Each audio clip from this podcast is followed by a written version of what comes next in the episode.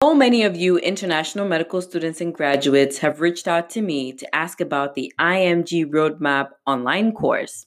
So, to meet your demand, I've created a self paced format of the same seven module course that is ongoing right now, which is live. And in this course, I teach IMGs how to create their own medical success story. So you learn how to find IMG friendly programs, how to network, how to find US clinical experience, how to get a strong letter of recommendation, what program directors want to see in your personal statement, how to study, and use the resources available for USMLE preparation. I even go into how to fill out the dreaded ERAS application so that you maximize all your experiences and show that forward. Sign up right now at imgroadmap.com slash p slash self-paced. Again, that's imgroadmap.com slash p slash self-paced. You can complete this on your own at the comfort or within the comfort of your own home, and you have my email for consistent support. Guys, I'll see you on the other side, so go ahead and join us.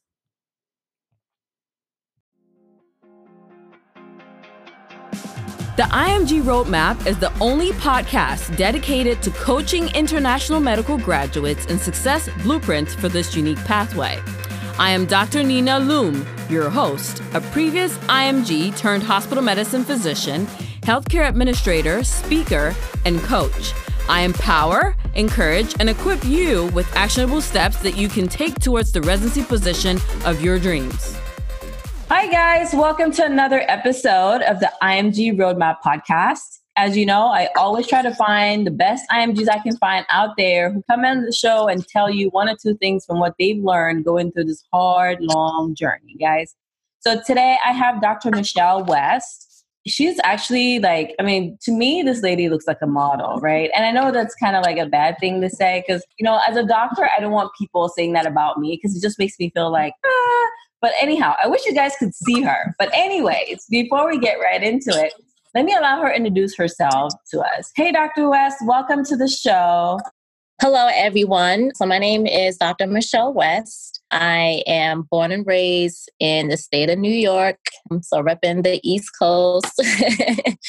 I am now divorced, actually. Um, I'm also a mom of three. Um, I have a 14 year old, a 10 year old, and a 7 year old, two girls, and one boy.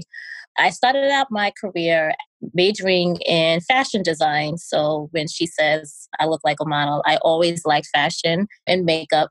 And I switched my major to medical lab technology, science, and mathematics when I was attending Nassau Community College. And I graduated there in 2005, did very well in the lab tech program, also did some research at Nassau Community.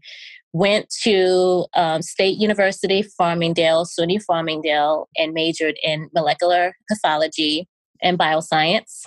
At the time, honestly, I was a single mom. I had my oldest daughter when I was 21 years old. I was pregnant with her, walking across the um, stage when I was getting my associates. But then I met my ex husband and I got engaged engaged and we got married in 2008. I graduated from SUNY Farmingdale also in 2008. And then um, during the course of the marriage, I had two more children and then pursued my master's in public health, also still working as a lab tech in various places, and also was a professor at Concorde Career College, where I taught anatomy and physiology and microbiology. I also volunteered. I did a lot of volunteering, um, and I took courses outside of my master's degree um, like medical terminology. I took some extra physics courses, just you know various various science courses, and I'm still going for my master's. Still volunteering with the Riverside Public Health, also in San in uh, San Diego. Um, I volunteered there in the public health, doing some research on the elderly and their um, exercise activities. Then, after having my son um, in 2012 and graduated with my master's um, in public health in 2012, I said, it's about my time now to pursue my career in medicine. And I applied to only one school, which is actually SABA. Um, since SABA and MUA are both under the same incorporation, um, SABA was only allowed to accept a certain number of students. So they put my application to MUA and I got accepted at MUA and started in um, September 2014. Then I graduated MUA in 2019, June of 2019. I did originally match into internal medicine, but then I resigned September 2019 and uh, reapplied for the match for pathology, which is what I always wanted to do, considering the fact that I was a lab tech and I loved the laboratory setting. And I went into med school wanting to always do pathology. But as we'll go on with the conversation, I can, you know, divulge why right. I applied to internal medicine because um, it's kind of influenced from a lot of the Caribbean schools. They kind of want you to apply to certain areas and specialties of medicine um, to fulfill um, an increase an increased probability that you're that you're matched compared to the other specialties. But I'm glad that you touched on that point right right here right now because that's one of like if I had pet peeves because I'm no longer in the Caribbean school, but if I had a pet peeve as a student was the idea mm-hmm. that you know internal medicine, family medicine was sort of like ingrained in us. Absolutely as opposed to equipping us with the information that we needed to be competitive for whatever else that we wanted to do. And, and and let's just talk about that right now because I feel like there's tons of IMGs who, you know, maybe they message me or, you know, or send me an email and they're specific on I want to do this and this. And I'm like, why do you want to do that? Do you have any other passions? Yeah, I really want to do surgery, but you know, I was told that I my chances are really low or I shouldn't even bother. And there's that, mm-hmm. that, there's that talk out there. What do you have to say to that point? Because here you are starting off and I am really always what your background sounds like it was just painted for pathology. I mean, you taught anatomy. Yes. You worked in a lab. You would be the perfect pathology candidate, right? So can we just talk yes. about that a little bit? Like why I am when you could have, you know, applied into PATH the first time around? Yes, so it's very interesting. In Med 5, I sat with the dean of students. She asked us, it was kind of like an interview, and she asked us, you know, what you wanted to do. And I said, I want to do pathology. And, um, you know, she said to me, well, you know, your scores have to be really high to get into PATH. Now, mind you, you know, my step one was a 240, and uh, my step two, I ended up getting a 250. I actually was the I got the Dean's Award for highest GPA in my class. I finished with a 3.95. And at the time, I also had about three publications, with two of them at that time was the sole author the first author of. And still, they said that their bread and butter is internal medicine and family medicine. And I and and that means the bread and butter means that's what helps us get our numbers so that we can market the school to say, look, we have uh, 85 or 95% match rate into residency from our school. They need that for marketability. And since, yes, IM and FM are probably more IMG friendly, I would say go for what you want. Will it be harder? Because of you know coming from the caribbean school i would say yes it, it, may be harder but it's not impossible. I would say if you have you have a plan and if that's what you really want to do you have to start early. Uh, the slogan that i go by is if you fail to plan you plan to fail. And so i knew from the beginning what i wanted to do. I love heme path and i love molecular and I love to be in the area of, of um, oncology and hematology. So I structured a lot of the research, literature reviews, and things that they had us do around those areas so that when I go for an interview, I can market myself to say, I truly have a passion for it. And so you have to start early on. I would not let the school or people, because even during some of my rotations, I had a rotation at Emory in HEMONC. I was in a PEDS HEMONC. And they, the girl was like, yeah, you, since you're from an IMG, you know, you, you may not get to our program, you know, for, you know, for this, that, and the third. You may get to, you know, maybe a basic community you know hospital or something like that and you know, to kind of have her say that to me, you know, it's it's discouraging to have to you know hear that. And you and you will you will endure that you know you will endure people to put put that down. But don't focus on anything that the dean says or you know other residents. Have a plan and and stick to it. If you want to do surgery ace your rotations do go to go to surgery conferences and show that you're really you're really interested. And yes you know make sure that your scores are also up to par. That's what i would say in regards to that. But there there is this pushing towards you know family medicine and internal medicine from the caribbean school and how i was greatly discouraged and told that my application wasn't good enough for pathology and i was you know shocked but that's that's exactly what they said and yeah. When i went to my interview trails i was asked like well you know your scores are actually on the higher side for path. They probably felt like maybe i was more geared towards something more like the clinical medicine but it's that's not what i really wanted to do. I didn't go to med school for internal medicine. I went there to be a, a hematopathologist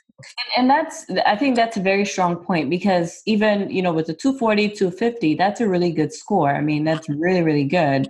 In my opinion a person with that score if they do all the other right things like you said going to conferences networking getting good quality rotations they can still match into just about any specialty. That's my perspective. I really strongly believe that.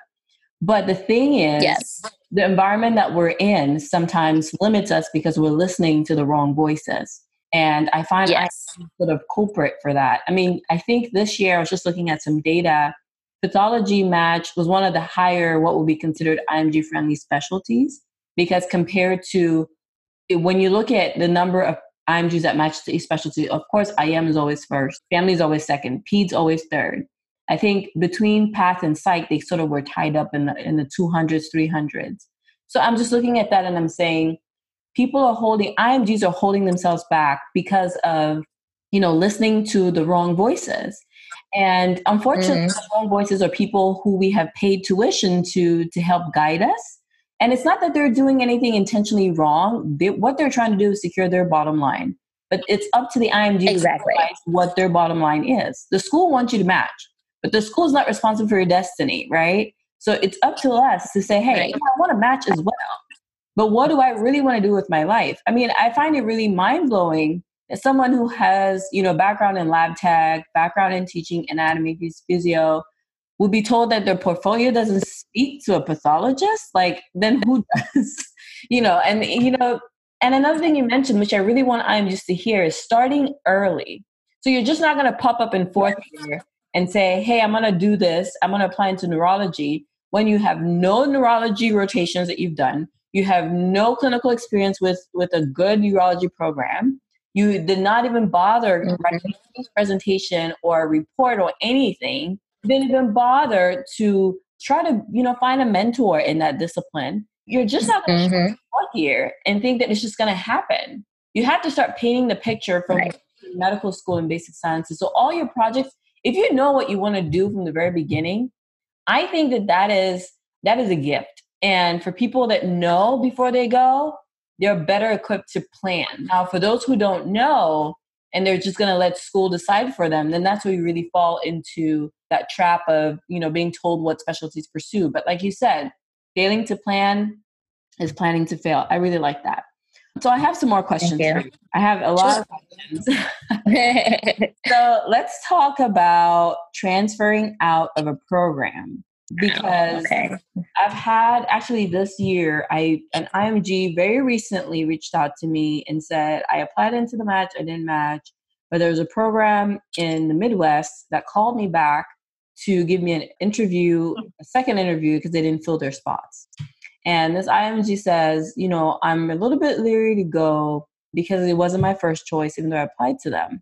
And I feel like they're just calling me back because they need to fill their position and so in our conversation, I spoke with this IMG and I understood the person didn't want to go, but they didn't want to sit out for a whole year.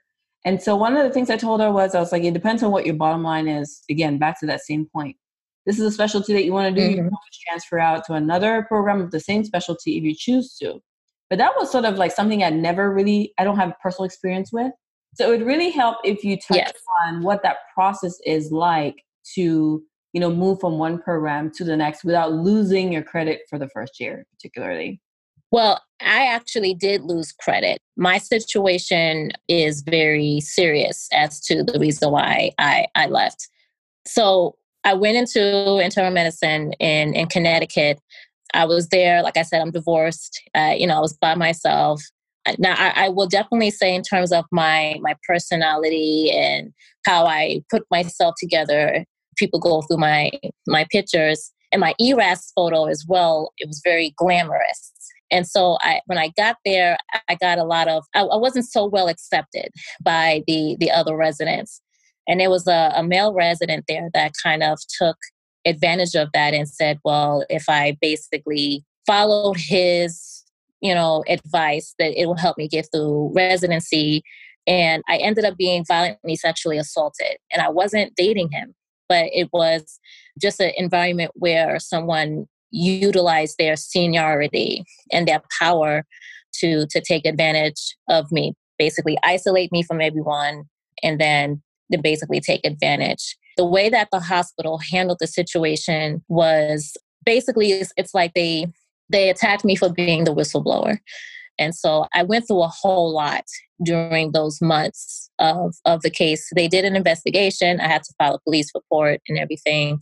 But I was basically asked to sign a settlement, and the settlement included a gag order and everything. I didn't sign it because I did not want that settlement to impede me from going somewhere else. But I said to myself, you know, I never wanted to do internal medicine in the first place. It, it wasn't my first passion. I always wanted to do pathology.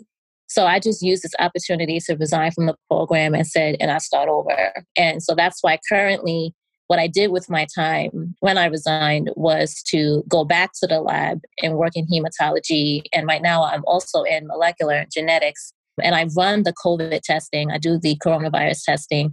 I'm very busy right now, thousands of samples that are, are being ran.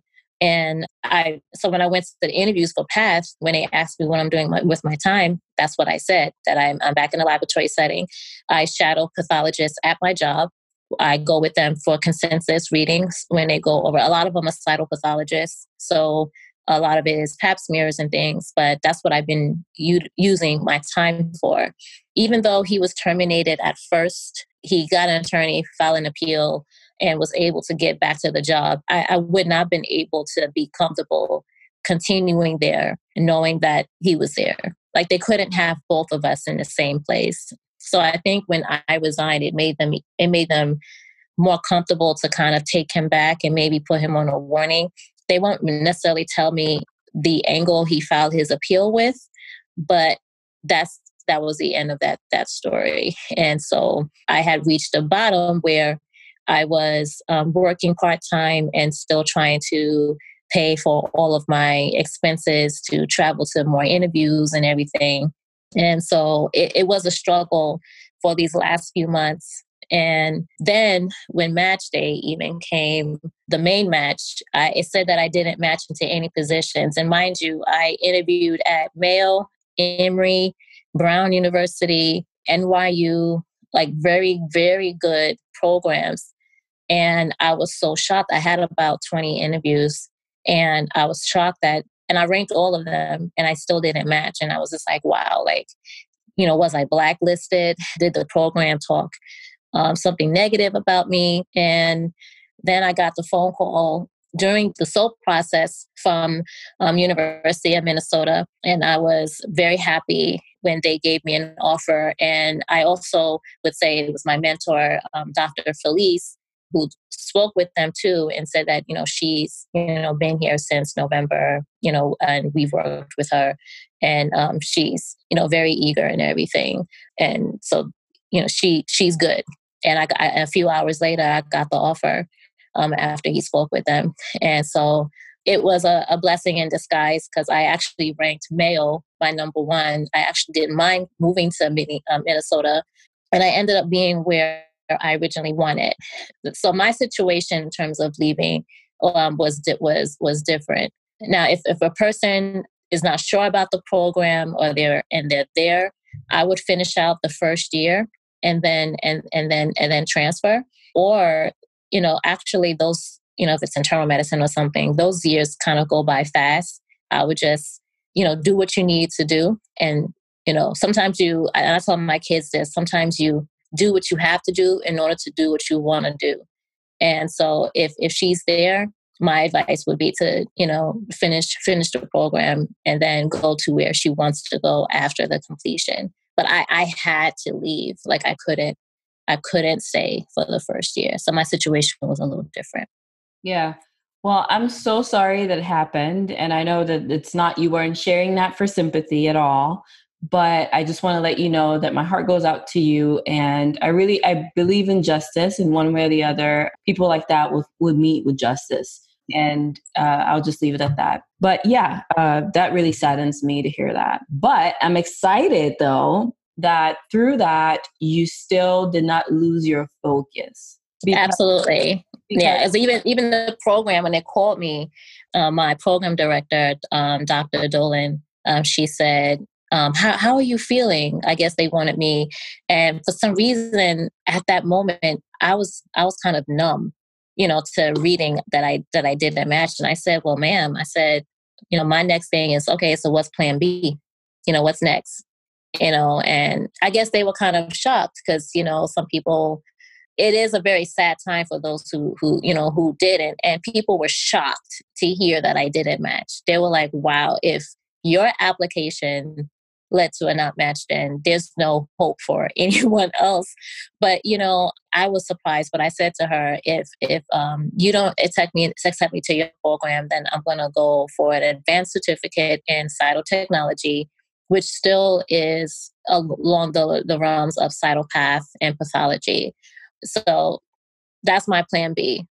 And so I, I said, well, I just have to, you know, plan have a plan B and still move forward. I can't you know wallow right now you know i don't, I don't have the time to um, nor the energy to. So they they they they gave me an offer the you know the the next day um, after you know speaking with dr felice even though he feels that it was me. He said no I, it was your application you know if you read your cv and everything like you're a great candidate. But i, I do want to give him appreciation, you know, for that. And he's a very good uh, pathologist um, as well. Also, I think he's Hispanic, so he's a minority in path, and so it's really good to have someone, you know, like him um, supporting yeah. supporting me. Yeah. Wow. Wow. What a story. So let's talk about something. You know that there's there's a sense of when I listen to you, I hear like massive resilience you know, from what I mean, if I go through your story before going to MUA, knowing what you want and sticking through, going into MUA, graduating, scoring really well against the odds, right? Being a mom, yes, the divor- uh, divorce, um, mm-hmm. but it's like you just don't stop. You know, a lot of no. people, a lot of people. Oh my God, that's enough for like, you know, no offense, but that's enough for some people to have a mental breakdown. I'm talking about I can't focus, I can't keep working, I can't do well on my tests. But you know, despite your external influences which you didn't choose, right? You don't nobody wakes up and chooses to get a divorce. Nobody wakes up and chooses to get sexually assaulted. Nobody wakes up and chooses to not match after 20 interviews, right? So yeah. can you just yeah. talk to us about how to build resilience that allows us to say laser focused on what we want despite what everybody else may think. Can you talk to us about that? I keep my vision of my outcomes ahead of me. And and uh, and I think my resilience started from a child because not only did I have trauma as an adult, I had a very traumatic childhood as well, dealing with the same thing with um, sexual abuse. So I think through that, I, I kind of always had this I, I had this contract. I had this promise to that little girl that, you know, my the little girl that no matter what happens, we're still going to make it. And so ever since I was seven, I had this vision of the type of woman I wanted to be, the things I wanted to accomplish. And no matter what was going on around me, I held true to, to, to that vision. And I think that's where the resilience was really was really birthed from my childhood on. Because, you know, going through all of that as a child and then, you know, college, there's there's so many other aspects that can that that that can come your way. And another thing that is kind of hard with the Caribbean schools is people feel like you know oh you you have this 3.9 and you got the A on that exam so your A is going to hinder me from matching. So here comes the competitiveness here comes the cattiness and and and and bullying and and stuff like that which i did go through that you know where you know the the the students just were were mean and spreading rumors and we're going to talk about her or we're going to do this to try to you know get her off track. But you know they had no idea that you know i was built for this. Yeah. you know what i mean? Like i was built i was built for this and and i've been through a whole lot before coming there. So yeah there were times where it, it hurt. There were times where i cried. There were times i've asked why. Sometimes i still ask why. I still ask you know like god like why me? You know like what's wrong with me that people can't accept me or you know guys don't love me you know or, or whatever. But at the end of the day there's still a vision. And right. and I and I hold true to that vision and I do vision boards every year. And I base my vision boards on Habakkuk 2 and 2 write the vision and make it plain. Right. And I stick and I stick to it because I have a promise to that little girl of the type of woman that I wanted to be. Right so really what I'm hearing is you're the type of person guys and and I want every IMG listening to hear this you're the type of person that doesn't let a setback hold them back because you have a resolve within yourself that started long before you ever even started the medical journey yeah. and that's sort of been like your foundation yes and and and it's no absolutely yeah. you know if there's if there's if there's a valley that i have to do I, I, let me let me dig a canal right. if there's a hill if there's a hill well you know let's let's get this ladder you know let's get these things going to climb it like there's there's always there's always a way to still you know reach your goal and and I and I keep the eye on my path. I don't assume that someone else's deeds are going to affect affect mine. Like yes, it does hurt sometimes the things that people do do to you. You know, and I'm I'm not going to sit here and and act like you know I don't have my moments where I, I, you know, I cry or I'm up all night, you know, just trying to think like why or, you know, what caused this. But, you know, at the same time, I, I still have a, a goal in mind. Yeah. Yeah. Yes. Wow.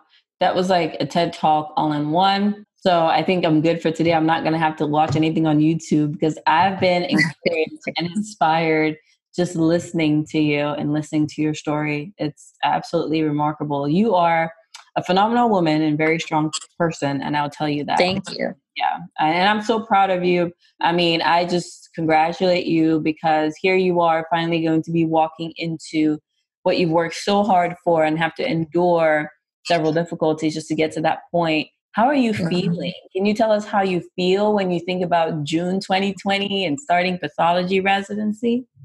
You know, I just think of it as, you know, new beginnings you know, new beginnings. You know, there's excitement, you know, there's nervousness too, because I'm like, wow, like, you know, I'm going to, you know, Minneapolis. You know, am I going to fit in? You know, as a, you know, hold up there. well, I'm from New York, so okay, I'm kind of yeah. used to the cold. You know, but our whole swag and our whole movement is yeah. is a is a little is a little different. You know, and like I said, like how I like I'm very flashy and, and, and blingy. And I heard that people there are more conservative and, and I am not conservative. Like I, I'm just not, you know what I mean? And so I'm, you know, even when I interviewed, they said, how you feel about moving to Minneapolis? And I said, you know, I already found a hairstylist. you know? you know, I thought they would laugh, but I guess it went over their head. But yeah, I was like, I already found a hairstylist, you know. So I'm still nervous. Like, will will I will I fit in? you know will they feel like you know she's uh, a little much because even with some of my interviews, like one lady was so interested in my look. She said, "Well, you you have to tell me this makeup look. You know, like can you, you know?" And that's what the interview was. She asked pretty much nothing about my application. Yeah. And I was just like, oh my God, I don't know if this is a good thing or bad thing. Bad thing right. But, like, yeah. you know, but you know, at the end of the day, I I'm blessed that I got a second opportunity because I was so scared that my career was over based on something that really was not my fault. And so when I, I got the offer and I accepted it, I quickly went to my oldest daughter, you know, because we're like we're like friends. Yeah. She, I'm a mom, but I'm a friend mom. Mm-hmm. And so I went to her and I cried and said, oh, "Mommy got an offer," and she said, "Mom, I'm so I'm so proud of you." And and so I'm I'm excited and I'm nervous, but I'm I'm not going to change who I am because an environment is conservative, I, and that's how I am. I, I call myself a leftist. I don't I don't go right. I, I want to be myself, and and and and that's that. Now take it or leave it. You right. know. right, right. Well, I'm excited for you. So one last yeah. before we get off um, your interview, can you talk to us about the SOAP process? Because you know this is um, this is something again one of those areas that I never had to do so I don't really know a whole lot about it but I get tons of questions each year around match season. How does the SOAP work? So I know that's a very broad, broad topic, but can you just give us some highlights as to how the SOAP works and what your advice is for anybody who has to go through the SOAP? Okay, so you find out that you know Monday morning you didn't get the match, then they'll say that you're eligible for the SOAPs. I believe a few hours later, the SOAP list opens up. So you go to your NRMP and it'll give you a list of the programs that have openings and the number of seats per program. So, like for me, it was nine programs that had 13 spots. So, there were a few programs that had more than one position open. And you go back to your ERAS and you can resubmit your application to those programs if, you know, which is what I did. You have up to 45 a number of 45 programs to submit an application to. So during that process, every all your information is still saved. But say, for instance, if you want to apply to um, more than one specialty, I would advise making a personal statement per for those specialties.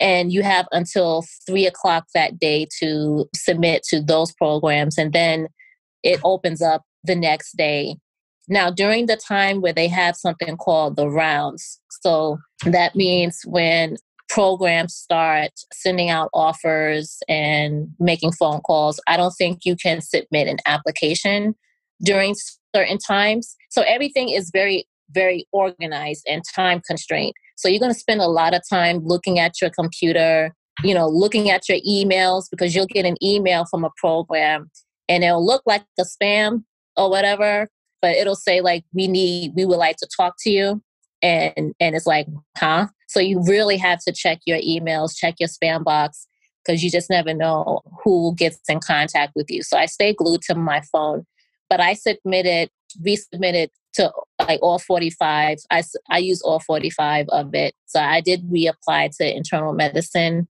and um, no actually i only did one. Mostly was family medicine and that was the you know the bulk of it.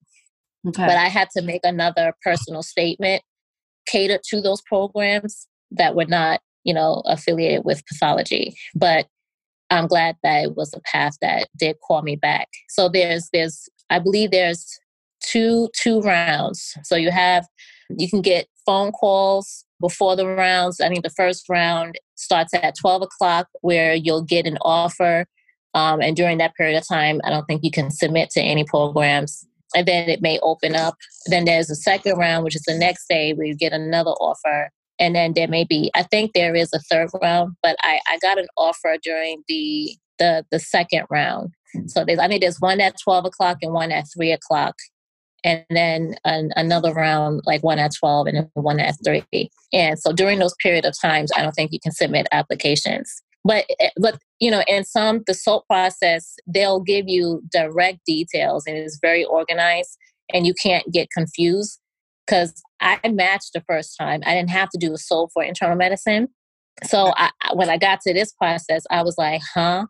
You know what to do. So i just really just stuck to the directions that they that they sent and you know went to my application and was like okay. And then you don't have to pay to resubmit to these programs because you already had paid for the token and everything right. um, if you did not apply for the main match but you want to you know see if there's other positions open you do have to pay for your application fee okay so i think that's that's that's basically how it works but it's very organized very time constraint. You have to really watch your emails, keep your phone on you because if they don't send you an email, they may call you. Make sure you download Skype or Zoom or whatever, and because they may want to do, you know, direct. So you may have to get up early, you know, dress like you're actually going to the interview and and and be prepared. But mine, they just wanted to talk on the phone, so I had a bonnet on and everything when I was on the phone. So yeah. that was good. Yeah. Well, thanks. Yeah. So yeah. those are great points to remember. So you know, some IMGs after they listen to this episode, they're thinking, "Man, I need to connect with that doctor." You know, do you have any platforms that you want to share with us where people can connect and mm-hmm. ask you more specific questions?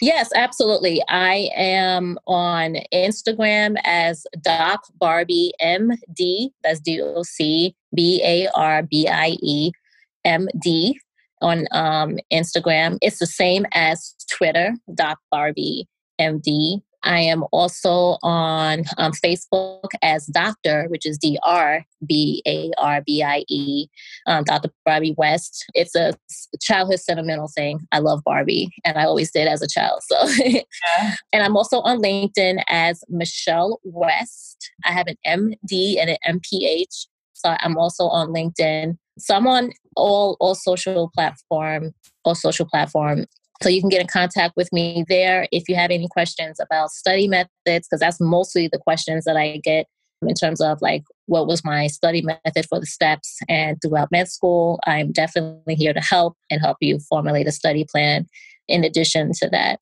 And I don't I don't charge for that. I'm not you know, I don't charge. I'm, I just want to be a good person and just and just help out. So if you have any questions regarding that, I can definitely be there for you. Awesome. Awesome. So we'll include all your information in the show notes of this episode as well. Thank you so much, Dr. West. We appreciate your honesty, your candor. We appreciate you being so open with us. And I think this is going to be one of our most inspiring episodes yet. So we appreciate having you on. Thank you so much for this opportunity.